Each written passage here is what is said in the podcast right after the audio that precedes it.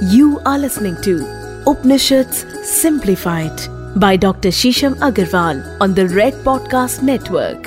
दोस्तों अक्सर ये पूछा जाता है और बहुत सारे श्रोतागण ये पूछ भी रहे हैं कि मुश्किलों के समय कठिनाई के समय हमारा पाथ क्या होना चाहिए हमारा प्लान ऑफ़ एक्शन क्या होना चाहिए? हमें किस तरह से एक्ट करना चाहिए? किस तरह से रिएक्ट करना चाहिए? हमारी अप्रोच लाइफ के प्रति, कठिनाइयों के प्रति क्या होनी चाहिए? और हमारी इमोशनल स्टेट क्या होनी चाहिए?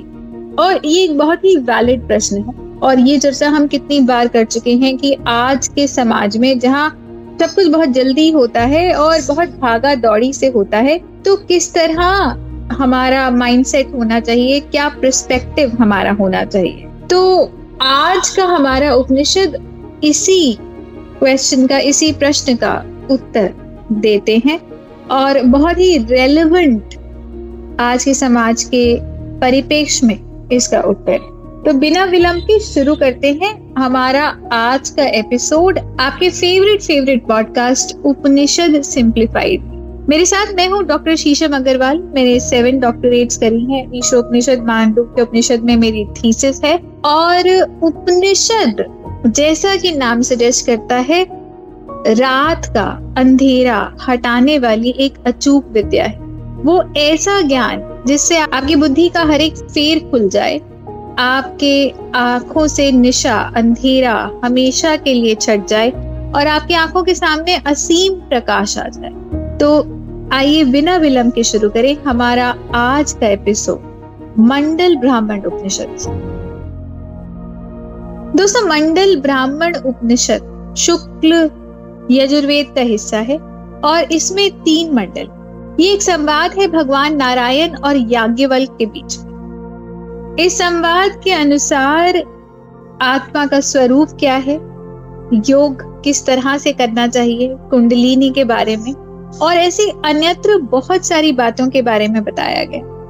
पातांजलि योग सूत्र में जो आठ यम नियम बताए गए हैं, वो सब इसके अंदर बताए गए हैं मेंशन हुए हैं। और ये कहा गया है कि अगर आप योग को पूर्ण रूप से इन अष्टांगों के हिसाब से, इन आठ अंगों के हिसाब से कर लेते हैं तो आपकी कुंडलिनी जागरण भी होती है और आपको निर्वाण भी प्राप्त होता। और इसी में ये भी बताया गया है कि बहुत सारे ऐसे विकार, जैसे कि जेलिसी मतलब द्वेष, या राग, या तृष्णा, जो हमें लगातार दिन के हर पहर में, या दिन में कई बार, या अपने जीवन काल में, या महीनों में कितनी ही बार महसूस होता है। उन सब के समय और अपने जीवन में कठिनाई के समय हमारा स्टेट ऑफ़ माइंड कैसा होना चाहिए। दोस्तों problems is something which is common to everyone जीवन में कोई ऐसा व्यक्ति नहीं जिसको कठिनाई ना हो। और हर वक्त आपके जीवन में कुछ ना कुछ कठिनाई चलायमान है। वो कठिनाई बड़ी भी हो सकती है और छोटी भी हो सकती है। पर हमारी अप्रोच कैसी होनी चाहिए? उस समय भगवान नारायण श्री याज्ञवल्क से कहते हैं कि हमारी अप्रोच ऐसी होनी चाहिए कि हमें अनुभव होना चाहिए कि हम एक बहुत ही संकीर्ण पाथ पे चल रहे हैं। मतलब एक बहुत ही नैरो पाथवे पे चल रहे हैं एक बहुत ही पतला, संकरा रास्ता है। तो जब आप उस चीज़ को एक्सेप्ट कर लेते हैं कि दिक्कत है, परेशानी है, मजबूरी है तो पहले तो उससे लड़ाई ही खत्म हो जाती है। आजकल एक बहुत चर्चित सिचुएशन है कि कठिनाई को कठिनाई मत मानो, परेशानी को परेशानी मत मानो बट आज के समाज में जहाँ पे लाइफ इतनी डिमांडिंग हो गई है और आपको हर वक्त अपने टोज पे रहना पड़ता है, लगातार आपको कुछ ना कुछ सॉल्व करना पड़ता है कुछ ना कुछ परेशानी से आप लगातार जूझ रहे हैं। वहाँ पर कैसे हम ये मान लें कि ज़िंदगी हर वक्त आसान है? और ये ठीक भी है कि अगर आप इस जीवन, इस माइंडसेट से जीते हैं कि लाइफ आसान है तो आपके प्रति आसानी और आएगी। परंतु कई बार कठिनाई का जो प्रपोर्शन होता है, वो इतना बड़ा होता है कि हम मान कर भी आसानी को आसानी नहीं देख पाते। हम मान कर भी सिचुएशन को आसान नहीं देख पाते। तो पहला ये कि अगर कुछ ऐसी परेशानी आती है जो आपका माइंड ले नहीं पा रहा, आप उसे ओवरवेलम हो रहे हैं, आप उस समय इतने उदात्त हो रहे हैं कि आप उस परेशानी से सम नहीं हो पा रहे तो आप एक्सेप्ट कर लीजिए कि आप एक बहुत ही संकीर्ण पाथ पे चल रहे हैं। तृष्णा आपको नीचे खींचती है जेलसी आपको गलत करने पे मजबूर करती है। आपका अपना विकार आपके अंदर प्रलोभन पैदा करता है। और ऐसे बहुत सारे विकार उस समय, क्योंकि आप खुद एक लो वाइब्रेशन पे चल रहे हैं, एक लो वेवलेंथ पे चल रहे हैं, ये सारे विकार आपको और ज़्यादा नीचा कर देते हैं और ज़्यादा आपको पुश करते हैं कि आप नेगेटिव सोचें या नेगेटिव कार्य करने के लिए और ज़्यादा प्रेरित हो उस समय अगर आपकी अप्रोच ऐसी है कि हाँ परेशानी है, मैं एक संकीर्ण पाथ पे चल रहा हूँ, एक बहुत ही पतले से संकरे रास्ते पे चल रहा हूँ तो पहले तो आप एक्सेप्ट करें। जब आप एक्सेप्ट कर लेंगे तो आप इस चीज़ से नॉर्मल हो जाएँगे कि हाँ आपके जीवन में परेशानी है, आपके अंदर एक स्टेट ऑफ़ डिनाइल या इस चीज़ से लड़ाई की मेरे ही जीवन परेशानी क्यों आ रही वो खत्म हो जाएगा, आपके अंदर एक विक्टिम पाथवे खत्म हो जाएगा कि हाँ ठीक है, इस वक्त समय ऐसा है, पर हर वक्त समय ऐसा भी नहीं रहेगा। और दूसरी चीज़, जब आप इस चीज़ को एक्सेप्ट कर लेंगे, तब आप ये रियलाइज़ करेंगे कि हाँ आप अपनी लाइफ के बॉटम पे हैं। आप अपनी लाइफ के शायद लोवेस्ट बॉटम और अब यहाँ से,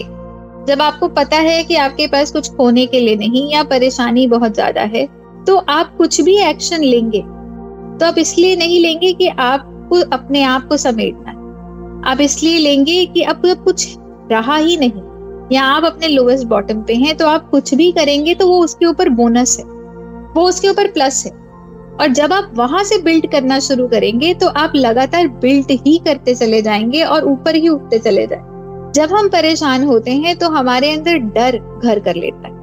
और वो डर हमें और नीचे लेके जाता है। साइंटिफिकली भी देखा जाए तो डर ही एक ऐसा हार्मोनिक्स है, जो सबसे लोअर वाइब्रेशन पे काम करता है, सबसे छोटी वेवलेंथ होती है उसकी, और वो हमें सबसे नीचे खींचता है। तो जब आप अपने मन से डर को निकाल देते हैं एक्सेप्ट कर लेते हैं अपनी सिचुएशन को, और ये भी मान लेते हैं कि आप अपनी लाइफ के लोवेस्ट पे तो क्योंकि अब डर नहीं, कुछ खोने, कुछ चले जाने। का जो एक भयावह ट्रॉमा हमें सताता रहता है, वो नहीं। तो अब यहाँ से हमें लगातार ऊपर ही जाना है और क्योंकि हमें ऊपर जाना है तो हम ऊपर जाते रहे। और उस वक्त हमारी माइंड सिचुएशन जॉयफुल हो जाती है, हमारे अंदर खुशी आ जाती है और हम खुशी से उदात्त होने लगते हैं। तो एक एक चीज़ जो आपकी लाइफ में बढ़ती है, आप ये नहीं देखते कि पहले क्या था और अब क्या नहीं। पर जो नया आ रहा है, दोबारा रीबिल्ड हो रहा है वो हमें दोबारा भी नहीं लगता। हमें ऐसा लगता है कि हम वापस अपनी लाइफ को रिक्रिएट कर रहे हैं। और जब ये नया सृजन शुरू होता है तो ये सृजन नया ही होता है। आपके मन में पुराने का कोई रेफरेंस पॉइंट नहीं होता। एक तरह से आप एक नया जीवन वापस शुरू करते हैं। और जब आप नया जीवन वापस शुरू करते हैं तो आप इतने खुशहाल होते हैं, क्योंकि हर आने वाली चीज़ के लिए आपके मन में धन्यवाद, शुक्रिया थैंक यू होता है। और ये ग्रेटिट्यूड की स्टेट बढ़ती चली जाती है और आपके अंदर और अबंडेंस लाती है और ज़्यादा प्रोस्पेरिटी लाती है। तो पहला तो ये कि जब भी कोई दिक्कत आए, आप उसको एक्सेप्ट कर। सेकेंडली ये मान लो कि इस वक्त रास्ता मुश्किल है, कठिन तीसरा कि हाँ मैं अपने लाइफ के लोवेस्ट पे हूँ। और यहाँ से अब जो भी मेरे जीवन में प्लस आएगा, वो मेरी लाइफ का बोनस तो अपने आप, आपके लिए एक नया रास्ता बनना शुरू हो जाएगा।